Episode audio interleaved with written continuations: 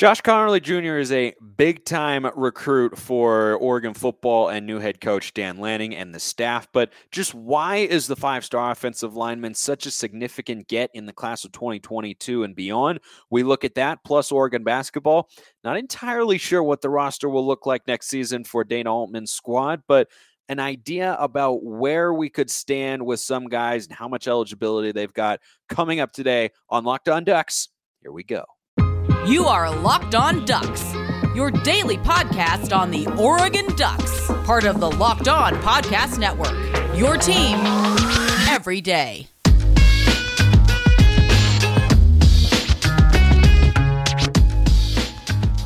Yes, it is that time once again for Locked On Ducks. I'm your host, Spencer McLaughlin, D1 play by play broadcaster and lifelong Oregon Ducks fan. Thank you for making this your first listen or your first view every day. It's part of the Locked On Podcast Network, your number one source to stay up to date with the Ducks every single weekday like and subscribe wherever you are listening to and or watching the show right now. Appreciate that. Five star reviews on apple podcast nice comments on youtube or on apple podcast or spotify. Always appreciate seeing all of that good stuff here on the show. And we're back once again today. Bloodshot left eye and all. I don't even know I, I don't even know. I give up trying to trying to explain this sort of stuff. I played golf today because of course I did, but it wasn't even that windy. So I don't know what's irritating my eye, but if you're watching on YouTube, um, really both of them kind of look a little a little bit red. The left one in particular though. But you know what's not in the red, metaphorically speaking? Oregon recruiting at the moment because Dan Lanning and company, and got to give a shout out to Adrian Klemm, the offensive line coach as well, landed Josh Conerly Jr., the five star offensive lineman, number two pass blocker or run blocker, depending on how you think about offensive lineman first, in the class of 2022, top 20 overall recruit. Boosts Oregon's class up into the top 15 or top 20 nationally, depending on where you look. Number one in the Pac 12 for the fourth year in a row.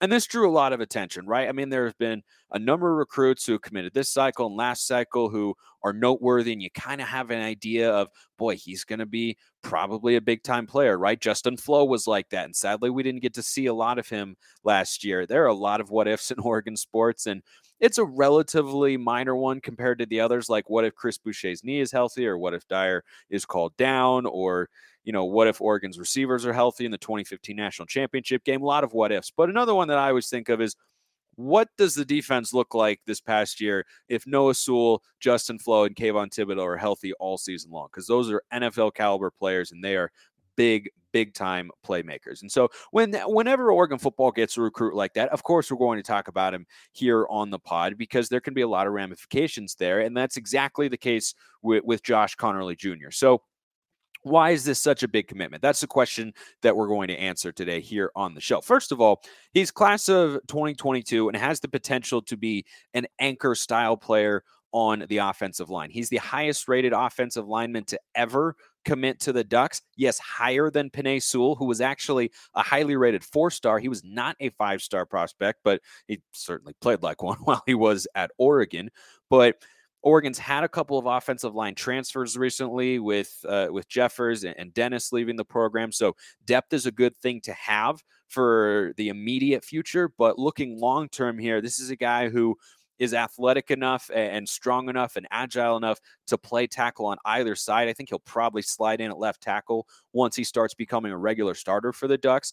And having that sort of anchor, that leader on the offensive line is critical. If you think back to the 2018 football season, not 2019 when Oregon went to the Rose Bowl, but 2018 when they went 8 and 4 in the regular season, had that crazy awful loss to Stanford, the only home loss of the Mario Cristobal era and then they you know beat Washington in one of the best moments of the Mario Cristobal era, and then the stumbles against Utah and Washington State, etc. Beat Michigan State in the Red Box Bowl seven to six. Um, I can't believe that's a real score. I, I still cannot. One thing to note for that season when the Oregon offense went on the road and was struggling, Penei Sewell was not playing in those games. Arizona was the same thing. He might have been back for that one, but when Penei Sewell was there, Oregon was a different football team. Having that anchor on your offensive line to supplement the run game and give your quarterback that confidence in the pocket to step back there and trust his offensive line protection is going to hold up. That's all massive, massive stuff. And Kelvin, or not Kelvin Banks, that's the five star that Oregon lost when Cristobal went down to Miami. Josh Conerly, the guy we're talking about today and will be all week, is a guy who has the potential to be that sort of anchor on the offensive line. I think he will end up being uh, a left tackle. And you know that that's another reason that it, it, felt good to get him. Frankly, is that Kelvin Banks was sort of that that guy in the class of 2022 for Oregon. He ends up going down to Texas after Mario left for Miami, and that's that's the state where he's from originally. So when you lose that, you're looking at going, okay, you get Davey Iuli, yeah, that that's nice, four star offensive lineman out of the state of Washington. That's that was a great get. Talked about that here on the pod back in uh, in the recruiting cycle and go back and listen if if you want to hear all of that. But there was no, you know, sort of big time recruit on the offensive line or no anchor sort of player, but Josh Conerly slides in and is doing that. And he, I, mean, the fact that he just has an overall composite rating that's higher than Penei Sewell coming out of high school, I think is supremely telling because Penei Sewell, I don't want to get too hyperbolic here, could be the most dominant Oregon offensive lineman the Ducks have ever seen. I know in my lifetime he is. You can hop into the comments section on Apple Podcasts or especially on YouTube if you want to correct me there. But a guy who I think allowed one sack in three years and graded incredibly well and didn't hardly ever commit penalties. I think he committed literally like two or three penalties over the course of a couple years. And he was just unlike any other player. And Kelvin Banks –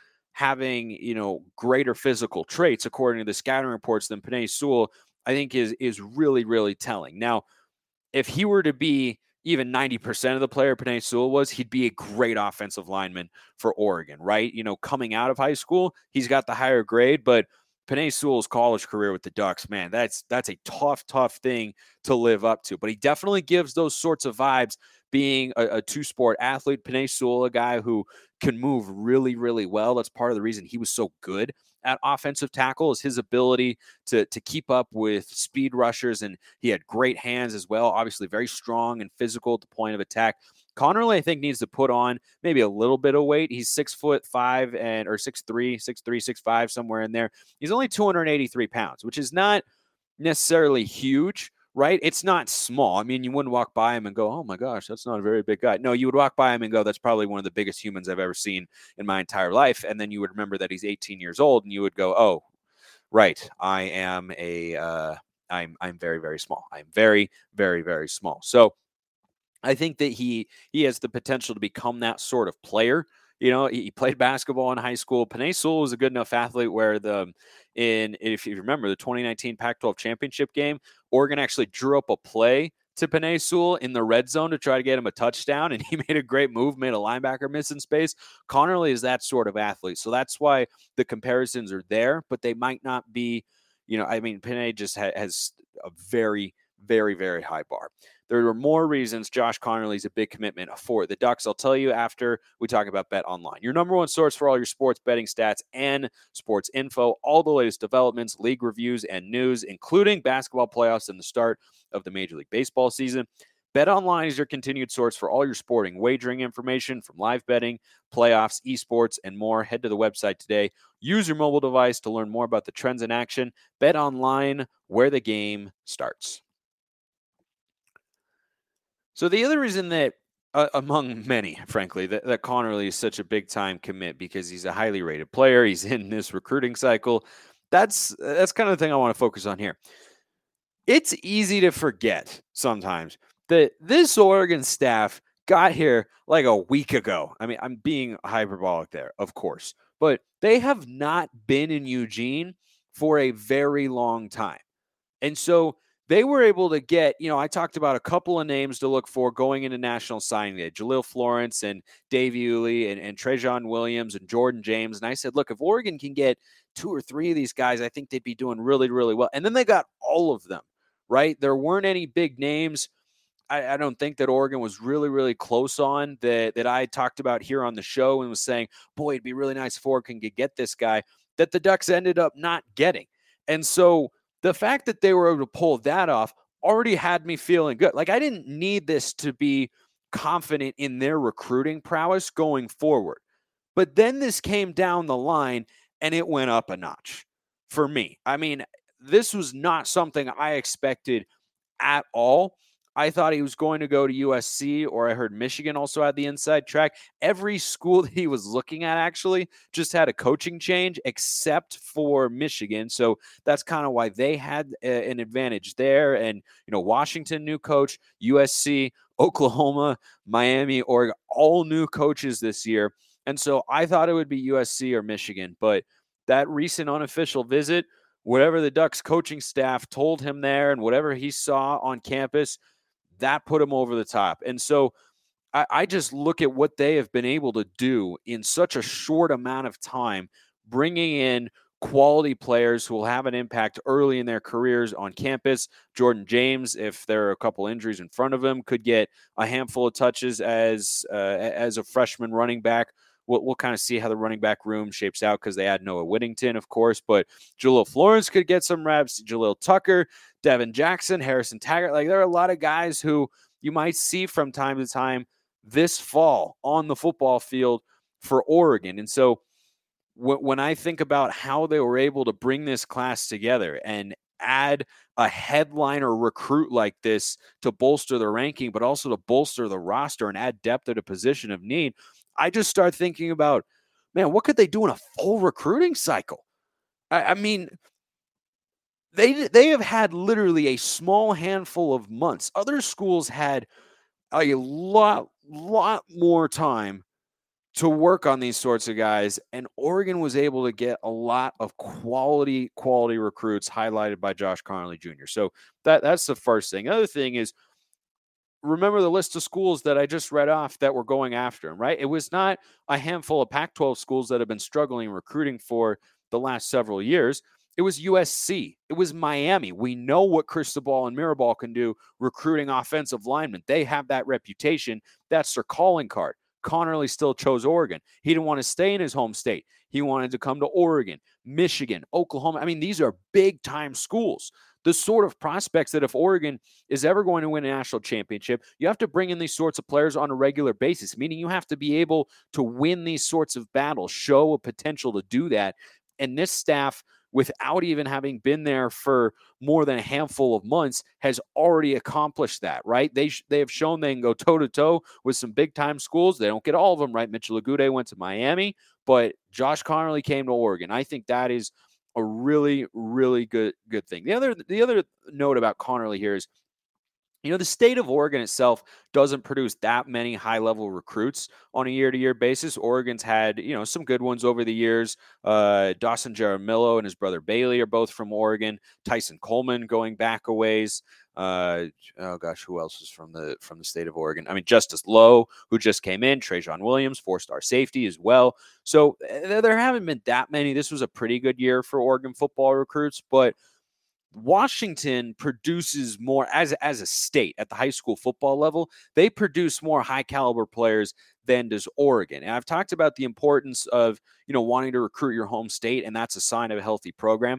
It absolutely is. But if you can dominate the region, right? You don't just get more good players to come down to your program because there's a bigger pool when you factor in the Seattle and greater Washington area. You're also taking recruits away from the Huskies, who have not been, you know, what they were back in the 90s for sure, but are still capable of bringing it. I mean, they don't lack an, an entire commitment the way that that some Pac-12 schools do, right? Like Colorado is just not that all in on, on football, right? It's just the, the commitment is not all there. UCLA, they kind of are, but not the way that, that some other other schools are. So from a recruiting standpoint, I think that would be really advantageous. You know, if, if you want to dominate the Pac-12, you have to dominate the Pac 12 North first. And if you're getting the best players in the region, then you're siphoning players away from other coaching staffs who are going to be contributors on your team rather than, than your opponent in the future. So I, I, I think that's you know a really good sign. Because remember, Davey Iuli, four-star offensive lineman who the Ducks got on National Signing Day, he's from the state of Washington too. They want to come down to Oregon, not be up there in Washington with the Huskies, and that is good, good news for for the Duck fans. And you know what the, the other thing about the state of Washington, I mentioned, you know, the the sorts of high caliber players that are coming out of there. Jaden Wayne, named to follow for the class of 2023. Five star defensive end. I think he's a little bit thinner, maybe a little bit more agile than Thibodeaux, but he's got some big time offers and he's going to be a big time recruit to watch in you know the, the, the coming year right until the next recruiting cycle maybe it'll be the early signing period who, who knows um, last thing here on josh conerly why it's so big and then we'll get to oregon basketball is this is another another recruiting battle win not just against big schools but against one big school in particular and that's usc who just got lincoln riley right so dan lanning who is not as big of a name, who is not as much of, of, a household name in college football, did not get the sort of national media attention that Lincoln Riley did going to USC. He's now gone toe to toe with him uh, uh, for high school recruits twice and won. Jahlil Florence and now Josh Conerly. That's a really good start because they're these battles are going to persist, right? USC, Oregon, they're going to be going after top talent in the state of California for years and years to come. However many years, you know, Dan Lanning and and Lincoln Riley are both at Oregon and USC respectively. That's just a reality of the situation. And if Oregon wants to contend and continue to be the premier team in the Pac 12, they will have to win these sorts of battles. And so it's a good sign that, that they're doing just that. Lots of basketball news to, to get to, or more some uh, predictions, I will say. And I'll get to that right after this. Yeah, if you're watching on YouTube, that's just for podcasts. I had to go to break and just the way that that it works. But we appreciate all all of our sponsors out there here at the Locked On Network. So before we get to men's basketball, um, as I record this, the WNBA draft was today. The New York Liberty selected Nyara Sabally, the post player out of Oregon. A lot of you may know her. Um, you you may also be thinking, wait a minute, the Liberty, isn't there another Duck who plays on the Liberty? I feel like there is. Oh yeah, that's right, Sabrina Ionescu. Yeah, so that that's pretty cool. So uh, I, am not sure how many of you follow that closely, but I thought that was a pretty cool note that Nyara Sabally and Sabrina Ionescu are now on the same professional team. But let's switch over to the men here and Dana Altman's squad. So we know De'Vion Harmon's coming back. We know Jacob Young is out of eligibility. We know Eric Williams is going to play professionally, whether that's in the NBA. I imagine he plays somewhere overseas, but he's certainly good enough to to do that. Maybe in the G League. Maybe I think that might be a bit of a stretch for him, but he's certainly good enough to play play professionally in Europe or or Australia somewhere. So as of right now, we know for a fact that De'Vion Harmon is coming back. We know Kepnang is leaving the program, Williams is leaving, Young is leaving, but that leaves some other guys sort of up in the air. So Harmon actually has two years left if he wants them. I don't know if he would use them. Maybe he wants to try and go pro. I don't think he projects that well in the NBA, but again, could play professionally somewhere if that's what he wants to do. This upcoming season will be his fourth year of college basketball and second with the Ducks. So we know that he's going to be there. Jacob Young, he's out of eligibility. Uh, and N'Faly Dante has up to two years left if he wants. Now, he's got an NBA ready body right now. I think he has to show that he can hold up physically because he's had so many injuries. And when he is good, he's a high impact big for the Ducks, and I like him a lot. But I think he has to show NBA teams that he can stay healthy for an extended period of time because he's struggled with that during during his tenure with the Ducks. But he's got two years left if he wants them. Uh, the other thing with him is, is, his offense is nowhere near being ready for for the pro game. That's what I thought about Jordan Bell when he went pro. I was like, the defense is there, the the playmaking on offense is there, you know, passing and setting screens and all that sort of stuff. But the one on one offensive game, the jump shot, not consistent enough. And I think that's why he hasn't found a consistent role as a starter in the NBA. Did for a little bit as a role player. Uh, you know, he was probably always going to be a role player, I suppose, off the bench, but he, he had a nice little stint with the Warriors, got a championship ring, but has bounced around the G League. And now I think, last I heard, I believe he's with the Chicago Bulls. Don't quote me on that. It, it, could be wrong. But Dante, the same sort of thing. Like his offense is just not there. He can't shoot the ball yet.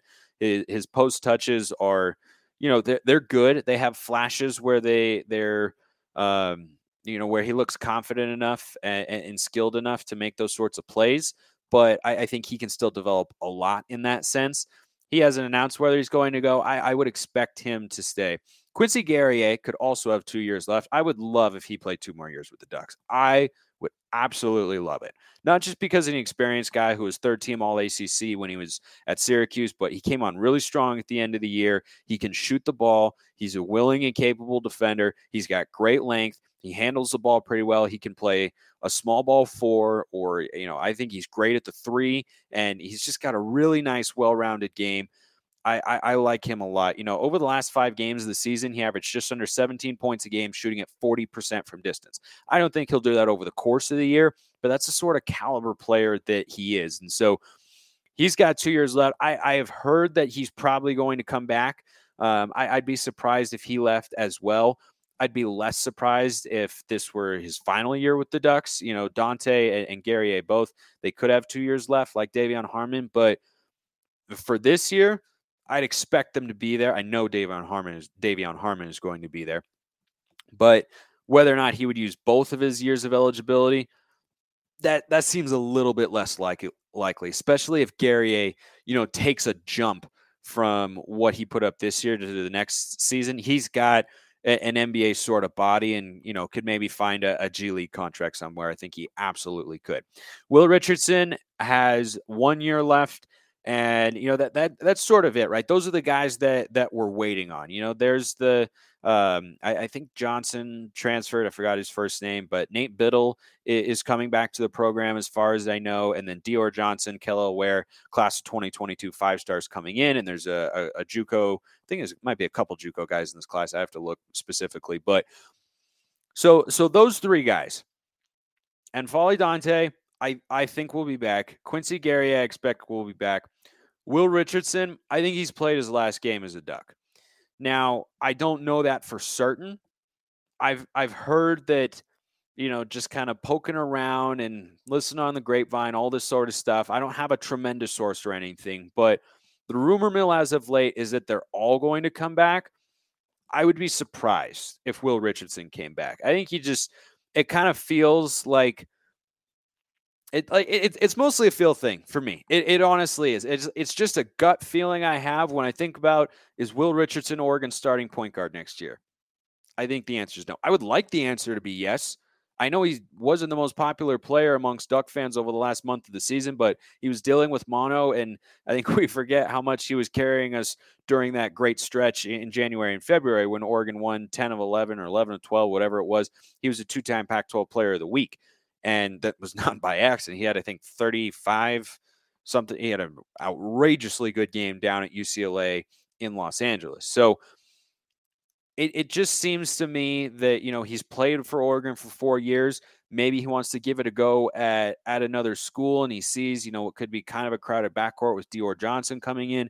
Maybe he doesn't want to give that a go, or maybe he wants to test the pro waters. You know, I don't think his game is fully ready, but it's certainly – closer to that level than say you know, uh, an Eric Williams or an N'Faly Dante or a Quincy Guerrier right now or De'Vion Harmon. So I would, I think he will leave, but I'm, I'm just, I'm just not sure. Um, but I, I expect N'Faly to be back.